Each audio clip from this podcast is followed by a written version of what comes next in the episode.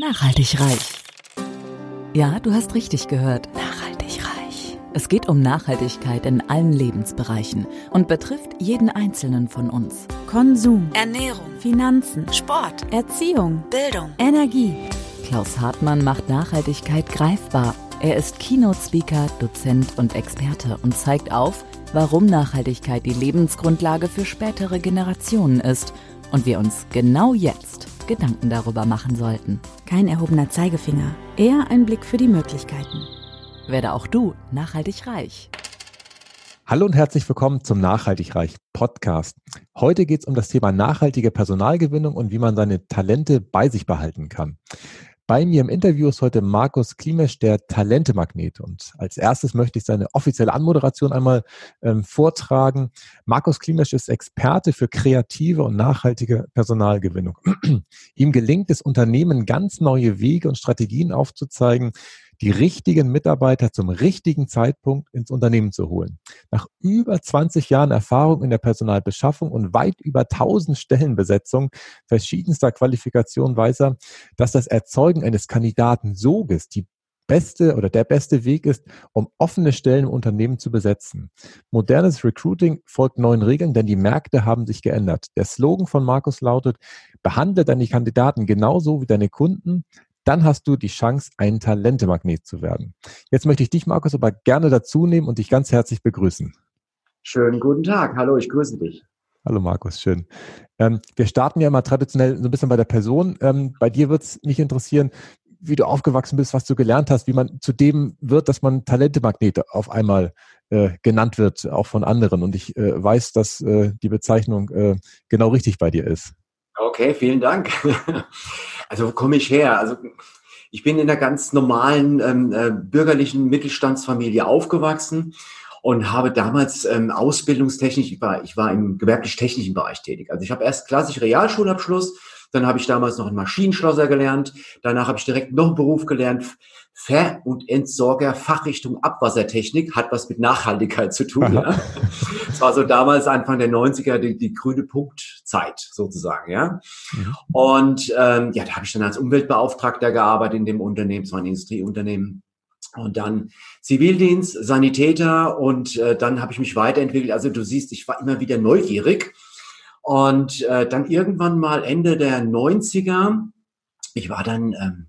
mal eine Zeit lang in Leipzig gearbeitet für ein Unternehmen. Und dann bin ich wieder zurückgekommen und wusste nicht, was ich machen sollte. Ja, ganz offen und ehrlich. Und da bin ich dann zu einer Zeitarbeitsfirma hineingelaufen, weil ich habe gerade einen Job gesucht. Und dann bin ich einfach so straight hinein. Schönen guten Tag, ich suche einen Job. So. Mhm. Und das war dann auch das Unternehmen, das ist das Spannende dabei, die dann herausgefunden haben im Gespräch: Sagen Sie mal, Herr Klimesch, das, was Sie da jetzt die ganzen Jahre auch gemacht haben, ist ja spannend auch für die Personaldienstleistungsbranche, also Thema Personalvermittlung und Zeitarbeit. Ja? Und und so bin ich dann da reingestolpert in dieses Thema Personalrekrutierung. Ja, das heißt, ich habe dann natürlich noch später mich weitergebildet zum Personalfachkaufmann und so weiter und so fort. Also das gehört natürlich dann schon dazu, sich da weiterzuentwickeln. Aber so bin ich zu dem Thema Rekrutierung gekommen, ursprünglich. Warum war das spannend? Einfach, weil du so viel gesehen hast. War das die Ursache? Ja, gut. Es war spannend, weil ich habe jetzt einen kleinen Zeitsprung gemacht. Als ich dann nach dem Zivildienst bis Ende der 90er, als ich auch dann in Leipzig gearbeitet habe, da habe ich dann mit dem Geschäftspartner zusammen eine Trockenbaufirma eröffnet. Und da haben wir dann 2 Jahre schöne Jugendstilvillen in Leipzig und Umgebung saniert. Und da musste ich natürlich auch Mitarbeiter einstellen. Das war so die erste Mal Berührung damit, mit Mitarbeiterführung, Mitarbeiter einstellen, vorbereitete Lohnbuchhaltung, mit dem Steuerberater quatschen. Das war so diese erste unternehmerische Tätigkeit, wenn du so willst. Und da ging es natürlich auch um Disposition. Wenn du dann so mehrere Baustellen gleichzeitig hast, die Auftraggeber machen Druck, zeitlich muss das alles dann auch fertig sein. Und und da musst du natürlich auch Mitarbeiter disponieren. Das heißt, der geht dahin, der Trupp geht auf die Baustelle. Da musst du noch für Material sorgen. Und diese ganzen Themen, die haben mich dann halt dazu gebracht, mich da halt auch dafür zu interessieren. Und dann natürlich als ich beim Personaldienstleister da reingelatscht bin, jetzt hier im Rhein-Main-Gebiet, ich bin dann wieder hierher gezogen mit meiner Frau und dann, ich bin einfach in die Fußgängerzone und habe einen nach dem anderen abgeklappert. Ja? Und dann bei einer Firma bin ich dann auch hängen geblieben. Ja? Genau. Und das war, ich sag mal, Zufall. Meine Definition von Zufall ist, es fällt zu, was fällig ist, ja. Ja, und da bin ich bei mittlerweile, ja, das war einer der weltweit größten Personaldienstleister. Ja, also, die machen hier in Deutschland ungefähr 1 Milliarde Umsatz. Okay. Nur in Deutschland, ja, so. Und, ja, und da bin ich dann auch hängen geblieben, fast 20 Jahre. 20 Jahre? 20 Jahre bei diesem einen Unternehmen, weil dieses Unternehmen hat mir natürlich dann auch immer alle möglichen Möglichkeiten auch gegeben, mich weiterzuentwickeln. Ja? Aha. Also vom Disponenten zum Niederlassungsleiter, vom Niederlassungsleiter zum Gebietsleiter, dann bin ich ins Projektmanagement, zum Schluss war ich im Qualitätsmanagement, habe Prozesse entwickelt, und dann ging es halt auch Prozessentwicklung in Recruiting-Strategien, komplette Recruiting-Strategien und Prozesse. Und ja, und dann bin ich, wie gesagt, ins Qualitätsmanagement und habe halt die Niederlassung auditiert nach die ISO 9001. Eieiei, das kenne ich auch.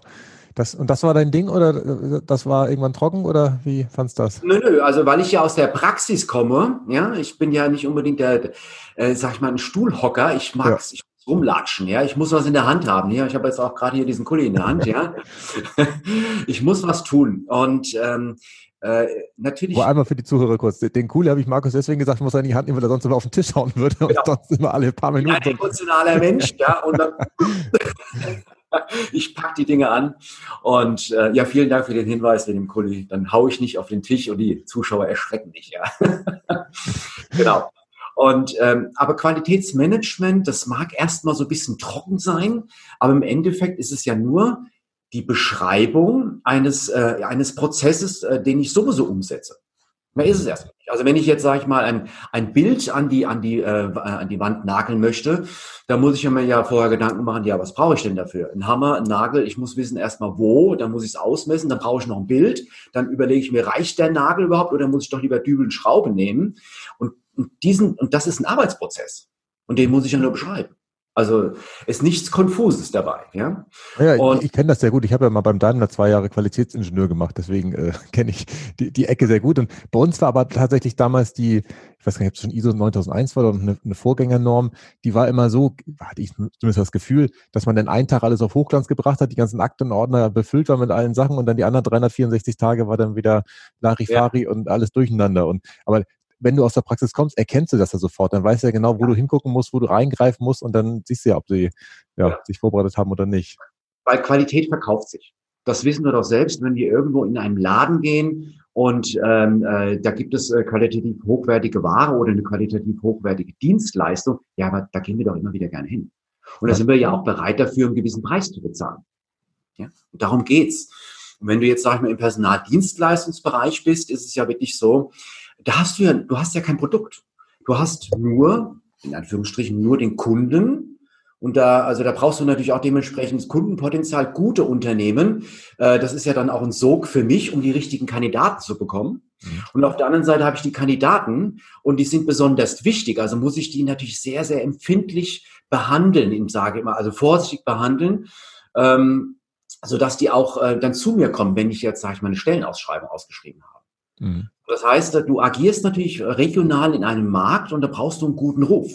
Gerade, wir wissen selbst, wenn es um Personaldienstleistungen geht, da gibt es natürlich, wie in jeder Branche, nette und weniger nette Unternehmen. Das ist halt einfach so. Also musst du dir einen guten Ruf aufbauen. Und guten Ruf kannst du ja nur aufbauen, wenn du dementsprechend handelst. Also reden können wir ja viel, wir müssen umsetzen. Ja, darum geht's. Ja, daran bist du gemessen. So, und so kam ich halt dazu und zu sagen, okay, wie schaffe ich es, ein Talentemagnet zu werden als Unternehmen? Mhm. Ja, also Talentemagnet, um das zu übersetzen, das ist ein Unternehmen, wo die Menschen gerne arbeiten und dementsprechend auch neue Menschen anziehen. Das heißt, da kommen Bewerbungen an im Unternehmen, obwohl gar keine Stellenausschreibung ausgeschrieben ist. Mhm. Also viele Initiativbewerbungen, das ist ein Indikator, wenn man Talentemagnet wird. Genau, genau. Okay. Und das hast du damals praktisch dein Unternehmen, mit dem du zusammengearbeitet hast, schon beigebracht, oder? Das habe ich natürlich dort als Handwerk nochmal genauer gelernt damals, ja, bei diesem Personaldienstleister fast 20 Jahre. und dann immer wieder verfeinert, immer wieder überlegt, weil ich war ja auch selbst Niederlassungsleiter. Ich musste mir ja selbst überlegen, wie mache ich denn das überhaupt, ja? Und die beste Variante ist immer noch, tue Gutes und rede drüber. Das ist einfach so. Ja. Wenn andere über dich gut sprechen, da brauchst du keine Werbung machen. Ja, das ist einfach so. Ja. Und dann halt später halt auch durch Projektmanagement. Das heißt, wenn du, also das, da kommen natürlich Aufträge an, also nicht in Anführungsstrichen nur da, dass ein Kunde anruft, ja, ich brauche mal jemanden für eine bestimmte Qualifikation, sondern dann kommen natürlich in Aufträge von Unternehmen, ja, wir brauchen in 6 Wochen 150 Logistikmitarbeiter. So, da hast du erstmal eine Aufgabe vor dir, ja, so. Oder anderes Unternehmen, ja, in 3 Monaten geht ein Projekt los, wir brauchen 35 Ingenieure, mit denen den Qualifikationen, und diese Ingenieure sollen bitte Deutsch und Polnisch sprechen. Warum Polnisch? Weil wir ein Werk in Polen aufgebaut haben und die sollen ein bisschen pendeln. So, da hast du natürlich erstmal was zu tun, ja. Ja, das genau. Glaube ich. Und da gehst du natürlich in diese Projekte rein, in diese regionalen oder nationalen Strategien, wie du da an die richtigen Kandidaten kommst. Okay, gut. Und wie kam es dann, Markus, dass du bei dem Unternehmen dann irgendwann nicht mehr dabei warst? Weil 20 Jahre ist eine lange Zeit, du hast ja viele Stationen durchlaufen. Genau. Wolltest du nicht mehr oder gab es da irgendwie eine andere Entwicklung? Es ist wie in der Wirtschaft, ist es halt manchmal so, gerade bei auch größeren Unternehmen. Wir haben eine Änderung am Markt, wir haben neue Visionen und wir haben vielleicht einen Kostendruck. Und wir müssen mal schauen, welche Abteilung wir outsourcen können. Ja, ganz normal, ja, ein ganz normaler Vorgang. Und und da wurde meine ganze komplette Abteilung, das ganze Qualitätsmanagement und noch ein paar andere Abteilungen komplett outgesourced.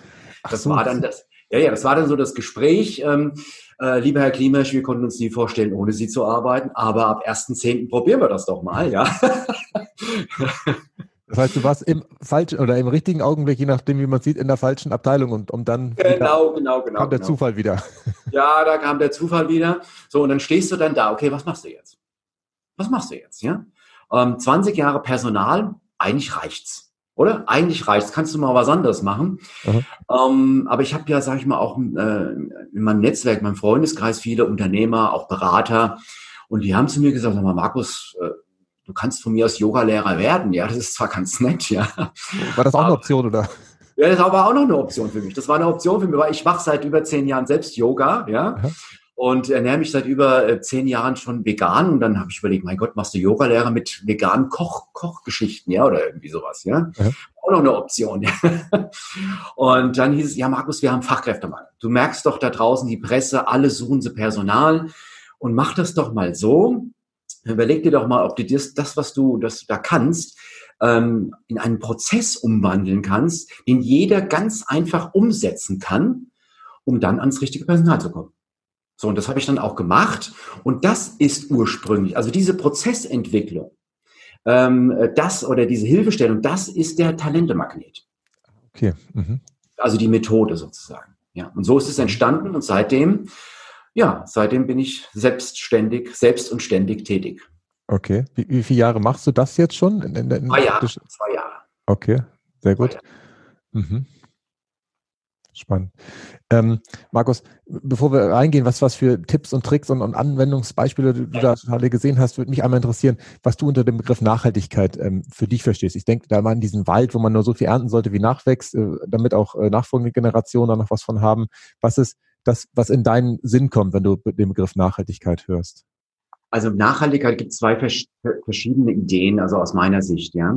Einmal das Thema mit betrieblicher Nachhaltigkeit, ja. Mhm. Ob das jetzt in Sachen Einkauf, ja, Procurement, wo ich Waren einkaufe, wo ich Einkauf tätige, welchen Energieversorger ich habe, welche Verträge ich mit irgendwelchen IT-Dienstleistern habe, für Hardware oder sonst irgendwelche Geschichten oder Dienstwagen und so weiter und so fort. Aber auch das Thema Nachhaltigkeit in der Personalbeschaffung und Personalentwicklung und Personalbindung. Mhm. Das Thema. Aus meiner Sicht, das ist ein wichtiger Punkt. Da lohnt sich aus meiner Sicht Energie hineinzustecken, weil dann habe ich langfristig was, ja, von meinen Mitarbeitern. Ja, also das ist nachhaltig für mich. Mhm. Wobei ich da auch im Vorfeld die Frage hatte, ist das eigentlich clever? Also natürlich ist es gut, wenn man jetzt, ich sag mal, dich engagiert hat, du den perfekten Kandidaten gefunden hast, der bei mir anfängt. Ist es dann aber clever, ihn wirklich dann über, ich sag mal, 45 Jahre bis zur Rente versuchen zu halten? Oder ist es dann nicht eigentlich clever, alle 5 Jahre, alle 10 Jahre sich dann zu überlegen, ob nicht derjenige sinnvollerweise womöglich auch wieder woanders hingeht, weil er da einen noch höheren Nutzen stiften kann und vielleicht ein anderer, der wieder neue Ideen mit reinbringt, dann eventuell wieder für frischen Wind sorgen kann. Was ist da deine Einschätzung? Ja, erstmal nochmal zur Begriffserklärung der Talentemagnet oder was ich mache. Also ich mache ja keine Personalbeschaffung für die Unternehmen. Das mache ich nicht, sondern ich implementiere diesen Talentemagnet, also diese Praxiserfahrung im Unternehmen.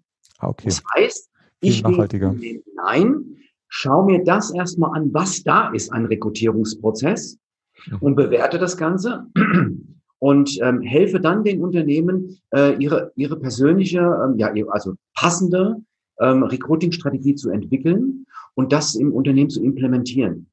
Und dann gehe ich sozusagen wieder raus. Ja, das verstehe ich. Also natürlich bin ich noch ansprechbar oder coache noch oder begleite noch, selbstverständlich, ja. Aber ich hinterlasse praktisch den Prozess, den Talentemagnet im Unternehmen, sodass er nachhaltig immer wieder Personal beschaffen kann. So, und jetzt zu deiner Frage. Ja, ein Kommentar dazu. Das hatte ich tatsächlich auch jetzt in der Vorbereitung so wahrgenommen. Ich war tatsächlich gedanklich wieder auf die falsche Schiene abgedriftet. Also so wie du es machst, ist es ja wirklich, dass du dann an die Wurzel rangehst und da praktisch das heilst. Und idealerweise dann ja, dass in den nächsten Jahrzehnten, solange die sich daran erinnern, was du ihnen erzählt hast, das läuft, ohne dass du da immer noch mal wieder Hand anlegen musst. Toll, finde ich. Genau. Super. Also Hilfe zu Selbsthilfe, weil es gibt so viele Unternehmen, deren Kerngeschäft ist es ja nicht, Personal zu beschaffen. Die haben ein anderes Kerngeschäft, ja. Ob es der Heizungsbauer ist oder der Dichtungshersteller mit 500-Mann-Betrieb, das spielt ja keine Rolle. Die haben ein anderes Kerngeschäft. Und da ist Personalbeschaffung ist ja ein kleiner Teil. So, und wo soll ich das Wissen herbekommen? Ja? Und selbstverständlich, wenn du, wie du es schon gesagt hast eben, auf Ewigkeiten Mitarbeiter behalten, für gewisse Tätigkeiten ja. Es gibt gewisse Mitarbeiter, die freuen sich, wenn sie bis zur Rente durcharbeiten können. Ja, es kommt immer auf die Aufgabe drauf an. Und sagen wir doch ehrlich, als Unternehmer, Unternehmerin oder als Führungskraft, bei manchen Mitarbeitern ist man doch froh, dass sie da sind und jeden Tag den gleichen Kram machen. Das ist, für manch einen ist es langweilig, aber für andere bedeutet das, das ist toll, das macht mir Spaß und das ist okay. Ich muss da im Endeffekt mich verändern, selbstverständlich, ja, mit der Zeit gehen. Gerade Digitalisierung ist ja so ein Thema. Aber im Endeffekt die gleiche Aufgabe passt mir. Und ansonsten gebe ich dir selbstverständlich recht, wenn es heißt, ich brauche ab und zu mal neue Mitarbeiter. Logisch, ja. Also neue Besen Kerngut, das ist ein altes Sprichwort, das ist auch so. Und wenn ich mich natürlich als Unternehmen auch weiterentwickle, ich entwickle neue Dienstleistungen oder ein neues Produkt oder versuche mich sowieso anders darzustellen oder aufzustellen, dann betrachte ich natürlich meine MitarbeiterInnen, die ich jetzt gerade da habe, was haben die denn für Potenziale noch? So, und wenn die das nicht erfüllen können, dann muss ich ja neue Leute einstellen. Da bin ich nichts anderes übrig. Ja, stimmt, verstehe ich. Was ist denn in der heutigen Zeit etwas, also ich habe es ja erst verstanden, du gehst praktisch auf die wahrscheinlich arbeitest du ganz viel mit der Personalabteilung, das sind wahrscheinlich so deine Hauptkunden, mit denen du sprichst. Was gibst du denen für Tipps, was heutige Mitarbeiter von den Unternehmen erwarten, wie sie sich praktisch nach außen darstellen sollten, damit sie wirklich eine Chance haben, wahrgenommen zu werden und auch eine Chance haben, tatsächlich diesen Sog, von dem du gerade schon gesprochen hast, auch nur ansatzweise in Gang zu setzen? Es ist richtig, dass ich sehr stark mit der Personalabteilung zusammenarbeite. Aber im ersten Schritt arbeite ich mit dem Entscheider zusammen. Der Entscheider ist die Unternehmensleitung. Und die Unternehmensleitung sieht, Thema Personalbeschaffung, Kosten-Nutzen. Kosten-Nutzen.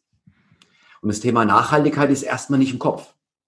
Ja, so was es bedeutet, ja, in Sachen Personalbeschaffung oder Employer Branding, wie es so schön heißt, ja, oder Candidate Experience oder Candidate Journey, so diese Fachbegriffe daraus. Das heißt, die Erfahrung des Kandidaten während der Reise des Rekrutierungsprozesses, ja, sowas zum Beispiel. Dafür haben die erstmal keinen Sinn, ist ja klar, ja, ist ja nicht deren Aufgabe.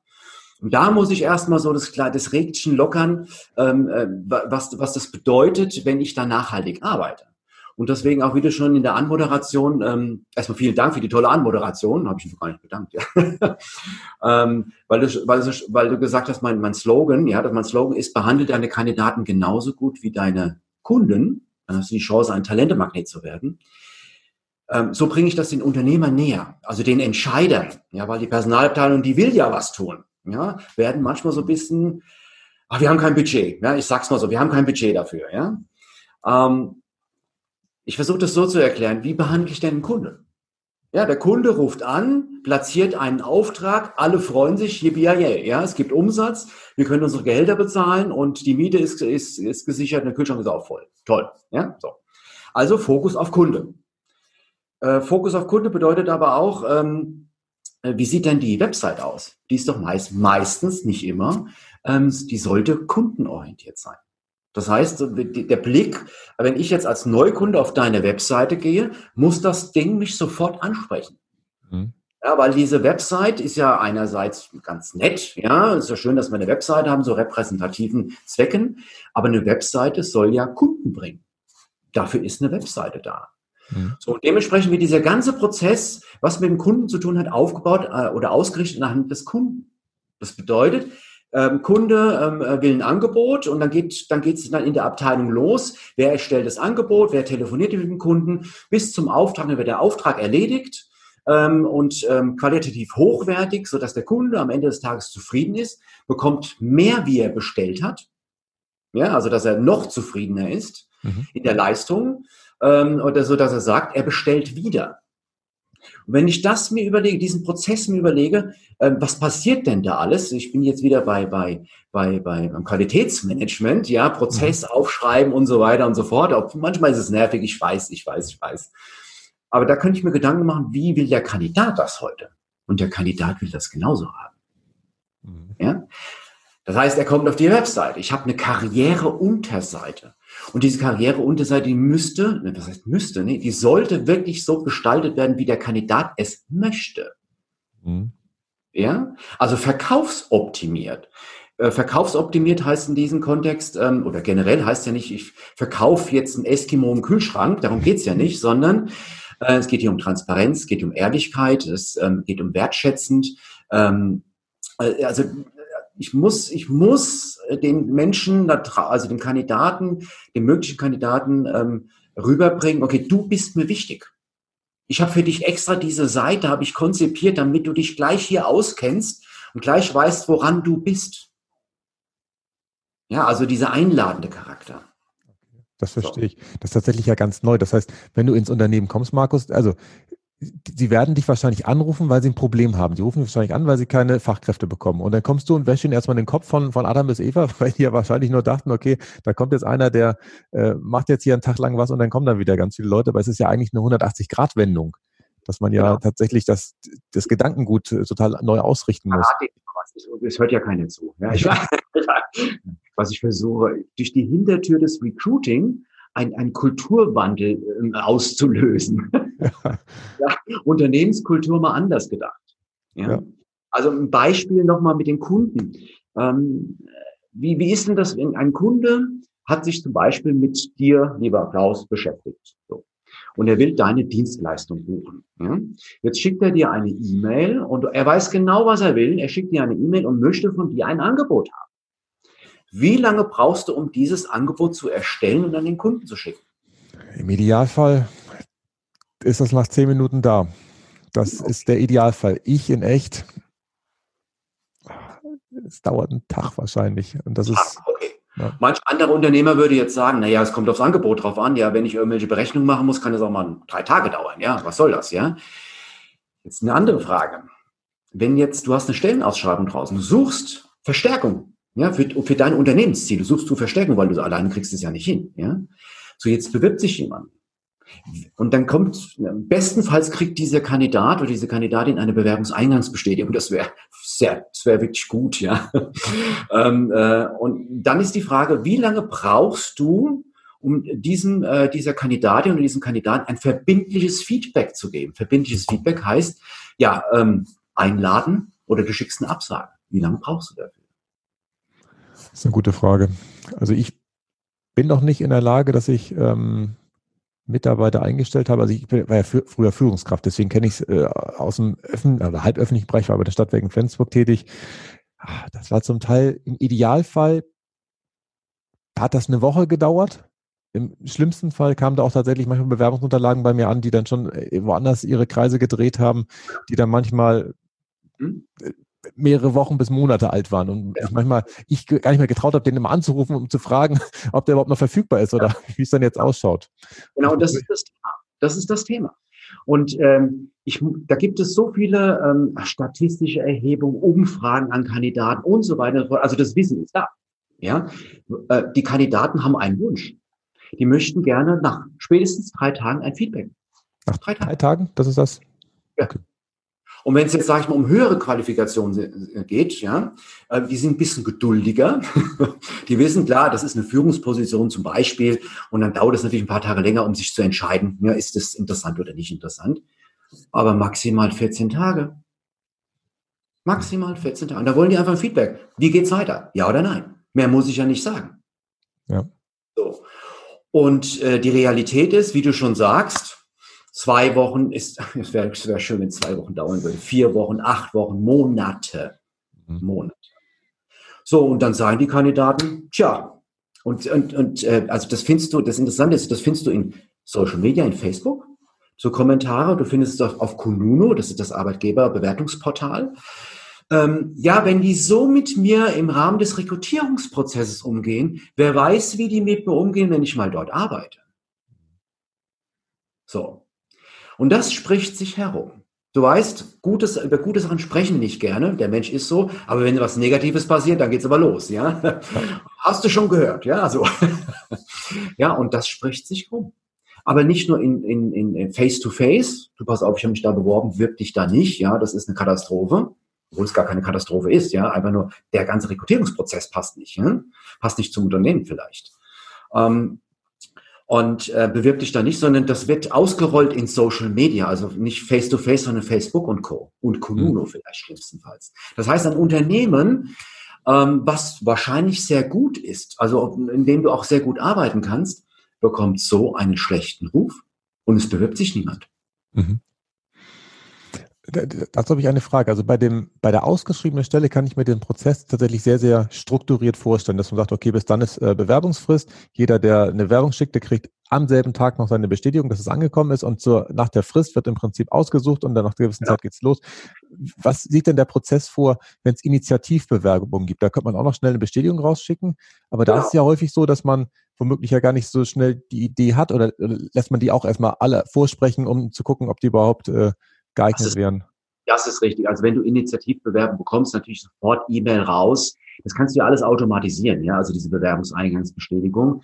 Und du schaust dir das natürlich dann an und entscheidest dann, ja, brauche ich oder brauche ich nicht. Aber es ist interessant, ja. Dann kannst du ja mit dem Kandidaten Kontakt aufnehmen. Du kannst dann mit dem so einen Zoom-Call machen, ja, Videocall. Du kannst mal 15 Minuten schnackeln, um mal festzustellen, passen wir denn überhaupt zusammen? Du musst ja immer keine riesen Vorstellungsnummer machen. Ja, also Vorstellungstermin, 1 Stunde und dann geht's strukturiert durch, ja. Und alle haben ein riesen Rollenspiel da in diesen Vorstellungsgesprächen. Keiner sagt eigentlich, was er wirklich denkt, ja. Also auch immer schick, ja, sowas. Und das kann man alles ein bisschen lockerer sehen und dann schauen, passen auf. Sie sind sehr interessant, aber jetzt gerade nicht. Ja, also ich muss eine Entscheidung treffen. Das ist schon wichtig. Also Entscheidungen treffen ist auch so eine Sache. Brauche ich oder brauche ich nicht? Kann ja sein, dass es ein Top-Kandidat ist und sagt, ich brauche sie nicht, tut mir leid. Aber vielen Dank, dass Sie sich bei uns beworben haben. Kann ich doch machen. Kann ich offen mit umgehen. Okay. Und wenn ich dann doch, wenn ich sage, vielleicht, wir haben gerade so ein Projekt oder wir führen gerade ein neues System ein oder eine neue Dienstleistung oder ein neues Produkt, kann sein, dass wir im halben Jahr oder einem Jahr, dass wir sie brauchen, können wir sie im Bewerbermanagementsystem speichern. Ja, dass wir wieder auf sie zurückgreifen können. Da muss man natürlich auch wieder aufpassen, Datenschutz, ja, bitte an die DSGVO halten, ja, wie lange ich sowas speichern darf, ja, und was ich machen kann, um das zu verlängern, das muss ich natürlich alles wissen, das ist klar, als Personaler weiß ich das, ja, und also ein Personaler, nicht ich als Personaler, sondern ein Personaler weiß das, ja, und da kann ich ihn erstmal, sag ich mal, sammeln, einen Pool bilden, nur bitte Kontakt mit dem Kandidaten halten. Also gerne wird es ja vergessen. Ja, also gut, wir speichern sie mal, ein Jahr später, huch, da war ja meine Bewerbung. So. Und ich kann dann sollte schon Kontakt mit dem Kandidaten halten.